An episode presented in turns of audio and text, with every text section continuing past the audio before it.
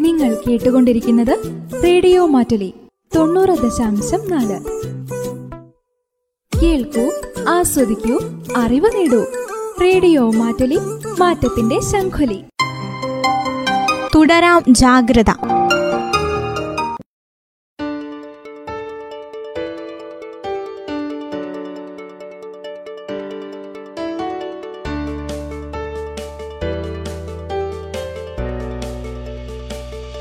നമസ്കാരം. എല്ലാ പ്രിയ ശ്രോതാക്കൾക്കും തുടരാം ജാഗ്രതയുടെ പുതിയൊരധ്യായത്തിലേക്ക് സ്വാഗതം.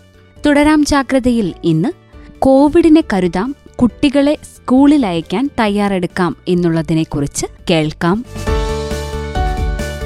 വാക്സിൻ എടുക്കാതെ എന്റെ കുട്ടിയെ എങ്ങനെ സുരക്ഷിതമായി സ്കൂളിൽ വിടും? സ്കൂൾ തുറക്കുന്നു എന്ന് കേൾക്കുമ്പോൾ മിക്ക രക്ഷിതാക്കളും ഉയർത്തുന്ന പ്രധാന ചോദ്യം ഇതാണ്. കുട്ടികൾക്ക് കോവിഡ് പിടിപെട്ടാലും വലിയ തോതിലുള്ള ആരോഗ്യ പ്രശ്നങ്ങൾ ഉണ്ടാവാനോ ആശുപത്രിയിൽ കിടത്തി ചികിത്സ തേടേണ്ട അവസ്ഥ വരാനോ മരണകാരണമാവാനോ ഉള്ള സാധ്യത വളരെ വിരളമാണ്. കോവിഡാനന്തര ആരോഗ്യ പ്രശ്നങ്ങളും കുട്ടികളിൽ താരതമ്യേന കുറവാണ്. കുട്ടികളിലൂടെയുള്ള രോഗവ്യാപനവും മുതിർന്നവരെ അപേക്ഷിച്ച് കുറഞ്ഞു നിൽക്കുന്നു.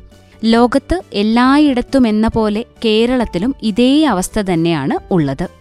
പതിനെട്ട് വയസ്സിന് താഴെയുള്ള കുട്ടികളിൽ ഗുരുതര രോഗാവസ്ഥയിൽ ഉണ്ടായിരുന്നവർ വളരെ കുറവാണ്. നമ്മുടെ നാട്ടിൽ കുട്ടികളിൽ രോഗതീവ്രത കുറവാണ് എന്നതിലേക്കാണ് എല്ലാ കണക്കുകളും വിരൽ ചൂണ്ടുന്നത്. ലോകത്തിന്റെ പല ഭാഗത്തും കോവിഡ് പോസിറ്റീവായ കുട്ടികളുടെ എണ്ണം കൂടി വരുന്നു എന്നതാണ് മറ്റൊരാശങ്ക. മുതിർന്നവർക്ക് വാക്സിനേഷന്റെ പ്രയോജനം ലഭിച്ചു എന്നതാണ് കുട്ടികളിൽ ടെസ്റ്റ് പോസിറ്റിവിറ്റി ഉയരാൻ കാരണം. എന്നാൽ രോഗലക്ഷണമില്ലാതെ കോവിഡ് പോസിറ്റീവ് ആകുന്നവരെയും ഗണ്യമായ ലക്ഷണങ്ങളോടെ കോവിഡ് പോസിറ്റീവ് ആകുന്നവരെയും വെവ്വേറെ കണക്കാക്കിയാൽ ഈ ആശങ്കയ്ക്ക് അടിസ്ഥാനമില്ലെന്ന് നമുക്ക് തന്നെ മനസ്സിലാക്കാം. കാരണം ഗുരുതരമായ രോഗലക്ഷണങ്ങളോടെ ആശുപത്രിയിൽ ചികിത്സ തേടേണ്ടി വരുന്ന കുട്ടികളുടെ എണ്ണത്തിലാണ് നമ്മൾ ശ്രദ്ധ കേന്ദ്രീകരിക്കേണ്ടത്. ഇതുമായി ബന്ധപ്പെട്ട മറ്റൊരു കാര്യം ചെറിയ കുട്ടികളിൽ ഓൺലൈൻ പഠന രീതി ഫലപ്രദമല്ല എന്നതാണ്. ദീർഘകാലം വിദ്യാലയങ്ങൾ അടച്ചിട്ടതോടെ നേരിട്ടുള്ള പഠനോപാധികളും സുഹൃത്തുക്കളും ഇല്ലാതായത് കുട്ടികളുടെ മാനസിക വളർച്ചയെയും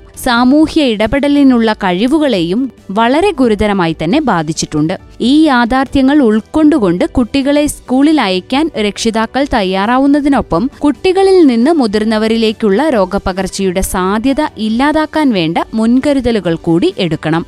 ഇതിനായി വീട്ടിലുള്ള പതിനെട്ട് വയസ്സ് പൂർത്തിയായ മുഴുവൻ ആളുകളും സ്കൂളിലെ അധ്യാപകർ ഉൾപ്പെടെയുള്ള മുഴുവൻ ജീവനക്കാരും രണ്ട് ഡോസ് വാക്സിൻ എടുത്തിട്ടുണ്ടെന്ന് ഉറപ്പാക്കിയേ തീരൂ.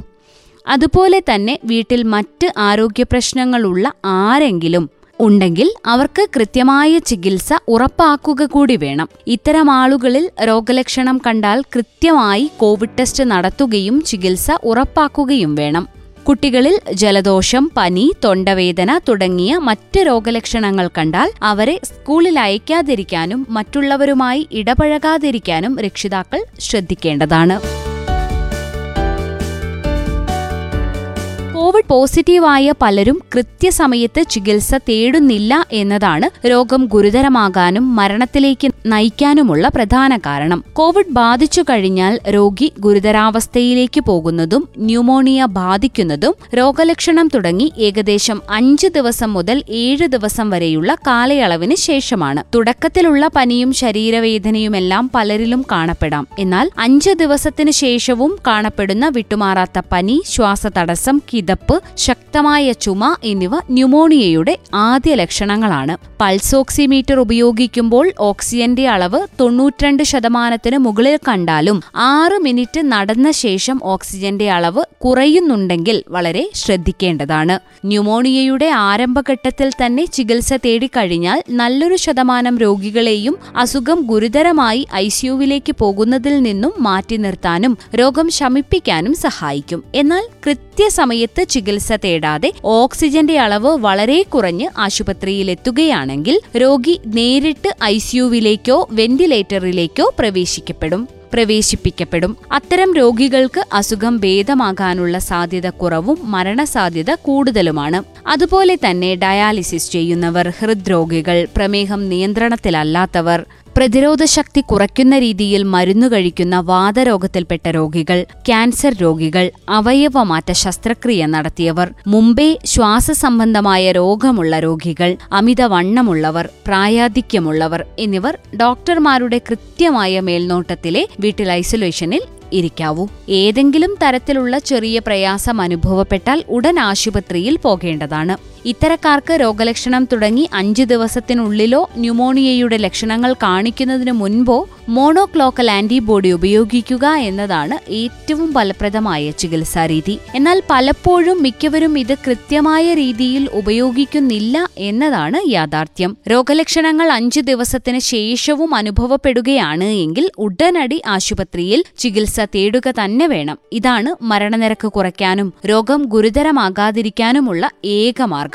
അതുപോലെ തന്നെ രോഗലക്ഷണം തുടങ്ങി പത്ത് ദിവസത്തിന് മുൻപ് കോവിഡ് ആന്റിജൻ ടെസ്റ്റ് നടത്തി. അത് നെഗറ്റീവ് ആണ് എന്ന് കണ്ടാലും അത് രോഗവിമുക്തിയെയോ രോഗവ്യാപന ശേഷി കുറഞ്ഞതിനെയോ സൂചിപ്പിക്കുന്നില്ല. അതുപോലെ തന്നെ ഒരാഴ്ചയ്ക്ക് ശേഷവും രോഗലക്ഷണമുള്ളവർ തുടർ ആന്റിജൻ ടെസ്റ്റിൽ നെഗറ്റീവ് ആയാലും പൂർണമായും രോഗവിമുക്തരായി എന്നർത്ഥമില്ല. മറ്റൊരു കാര്യം രോഗത്തിന്റെ ഗുരുതരാവസ്ഥയിൽ മരണം സംഭവിക്കുന്നത് മിക്കവാറും രണ്ടാഴ്ചയ്ക്ക് ശേഷമായിരിക്കും. എന്നാൽ ഈ സമയം സമയമാവുമ്പോഴേക്കും ആന്റിജൻ ഫലം നെഗറ്റീവ് ആകുകയും ചെയ്യും. ഇത്തരത്തിലുള്ള ലക്ഷണങ്ങളുണ്ട് എങ്കിൽ വീട്ടിലെ മുതിർന്നവർ ആശുപത്രിയിൽ ചികിത്സ തേടാൻ ഒരിക്കലും വൈകരുത് എന്നുകൂടി ഓർമ്മിപ്പിക്കുന്നു.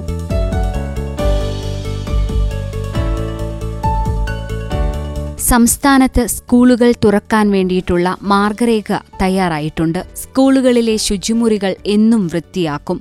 ഒരു ബെഞ്ചിൽ രണ്ട് കുട്ടികൾ എന്ന രീതിയിലായിരിക്കും ക്ലാസുകൾ നടത്തുക. രക്ഷിതാക്കൾക്കും കുട്ടികൾക്കും കൗൺസിലിംഗ് ആവശ്യമെങ്കിൽ അത് നൽകുമെന്നും മാർഗരേഖയിൽ പറയുന്നു.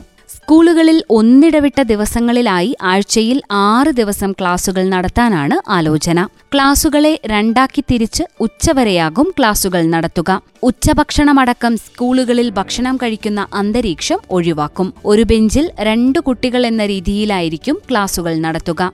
നിർദ്ദേശങ്ങളിൽ എല്ലാ വകുപ്പുകളുമായും കൂടിയാലോചിച്ച് റിപ്പോർട്ട് തയ്യാറാക്കാൻ ആരോഗ്യ വിദ്യാഭ്യാസ വകുപ്പ് പ്രിൻസിപ്പൽ സെക്രട്ടറിമാരടങ്ങുന്ന മൂന്നംഗ സമിതിക്ക് ചുമതല നൽകിയിട്ടുണ്ട്. രക്ഷിതാക്കൾക്കും കുട്ടികൾക്കും വരെ കൗൺസിലിംഗ് അധ്യാപക സംഘടനകളുമായി യോഗം അങ്ങനെ ബൃഹത്തായ പദ്ധതിയാണ് സ്കൂൾ തുറക്കാനായി ഒരുക്കുന്നത്. സ്കൂൾ തുറക്കുന്നതുമായി ബന്ധപ്പെട്ട് സമ്പൂർണ റിപ്പോർട്ടും തയ്യാറാക്കുമെന്ന് വിദ്യാഭ്യാസ മന്ത്രി അറിയിച്ചിട്ടുണ്ട്. ഓൺലൈൻ ഓഫ്ലൈൻ ക്ലാസുകളായിരിക്കും ഉണ്ടാക്കുക. നവംബർ ഒന്നു മുതലാണ് സ്കൂളുകൾ തുറക്കാൻ തീരുമാനമായിരിക്കുന്നത്. സ്കൂൾ മാനേജ്മെന്റുമായി സ്റ്റേഷൻ ഹൌസ് ഓഫീസർമാർ ചർച്ച നടത്തും. വിദ്യാലയങ്ങൾ തുറക്കുന്നതുമായി ബന്ധപ്പെട്ട് പോലീസ് സ്വീകരിക്കേണ്ട നടപടികൾ സംബന്ധിച്ചും മാർഗനിർദ്ദേശങ്ങൾ പുറപ്പെടുവിച്ചു കഴിഞ്ഞു. എല്ലാ സ്റ്റേഷൻ ഹൌസ് ഓഫീസർമാരും തങ്ങളുടെ അധികാര പരിധിയിലുള്ള സ്കൂളുകളിലെ പ്രഥമാധ്യാപകരുടെ യോഗം വിളിച്ചുകൂട്ടി കുട്ടികളുമായി ബന്ധപ്പെട്ട സുരക്ഷ ആരോഗ്യ പ്രശ്നങ്ങൾ എന്നിവ ചർച്ച ചെയ്യണം. എല്ലാവിധ കോവിഡ് മാനദണ്ഡങ്ങളും പാലിച്ച് നമ്മുടെ സ്കൂളുകൾ തുറക്കുകയാണ്. സ്കൂൾ തുറക്കുമ്പോൾ ഒരേ സമയം ആഹ്ലാദവും ആശങ്കയും നമ്മോടൊപ്പമുണ്ട്. ഒന്നര വർഷത്തിനു ശേഷം സംസ്ഥാനത്തെ സ്കൂളുകൾ തുറക്കുമ്പോൾ കോവിഡിന്റെ പിടി അയയാതെ സ്കൂൾ തുറക്കരുതെന്ന് ഒരു വിഭാഗം ആവശ്യപ്പെടുമ്പോൾ ഇനിയെങ്കിലും സ്കൂൾ തുറന്നില്ലെങ്കിൽ വിദ്യാർത്ഥികളുടെ ഭാവി എന്താകുമെന്ന ആശങ്കയിലാണ് മറുവിഭാഗം രക്ഷിതാക്കളും വിദ്യാർത്ഥികളും. കോവിഡ് മഹാമാരിയുടെ ഭീതി അകലുന്നതോടെ സ്കൂളുകൾ തുറന്ന് പഠനം ആരംഭിക്കുകയാണ് അഭികാമ്യം. സ്കൂളുകൾ അടച്ചിട്ട് കുട്ടികൾ ഓൺലൈനിൽ പഠിക്കണമെന്ന് പറയുന്നത് ദീർഘകാലത്തേക്ക് ഗുണകരമാകില്ല. കോവിഡ് മാനദണ്ഡങ്ങൾ പാലിച്ച് കരുതലോടെ നമ്മുടെ കുട്ടികളെ സ്കൂളുകളിലേക്ക് അയക്കാം.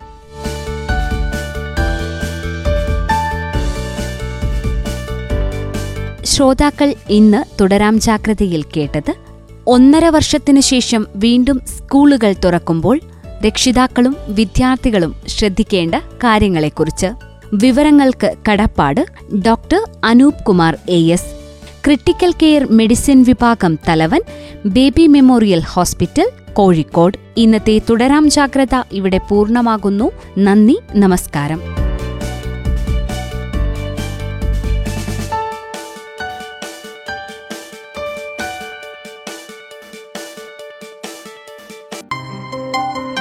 തുടരാം ജാഗ്രത. നിങ്ങൾ കേട്ടുകൊണ്ടിരിക്കുന്നത് റേഡിയോ മാറ്റലി തൊണ്ണൂറ് ദശാംശം നാല്. കേൾക്കൂ ആസ്വദിക്കൂ അറിവ് നേടൂ. റേഡിയോ മാറ്റലി മാറ്റത്തിന്റെ ശംഖുലി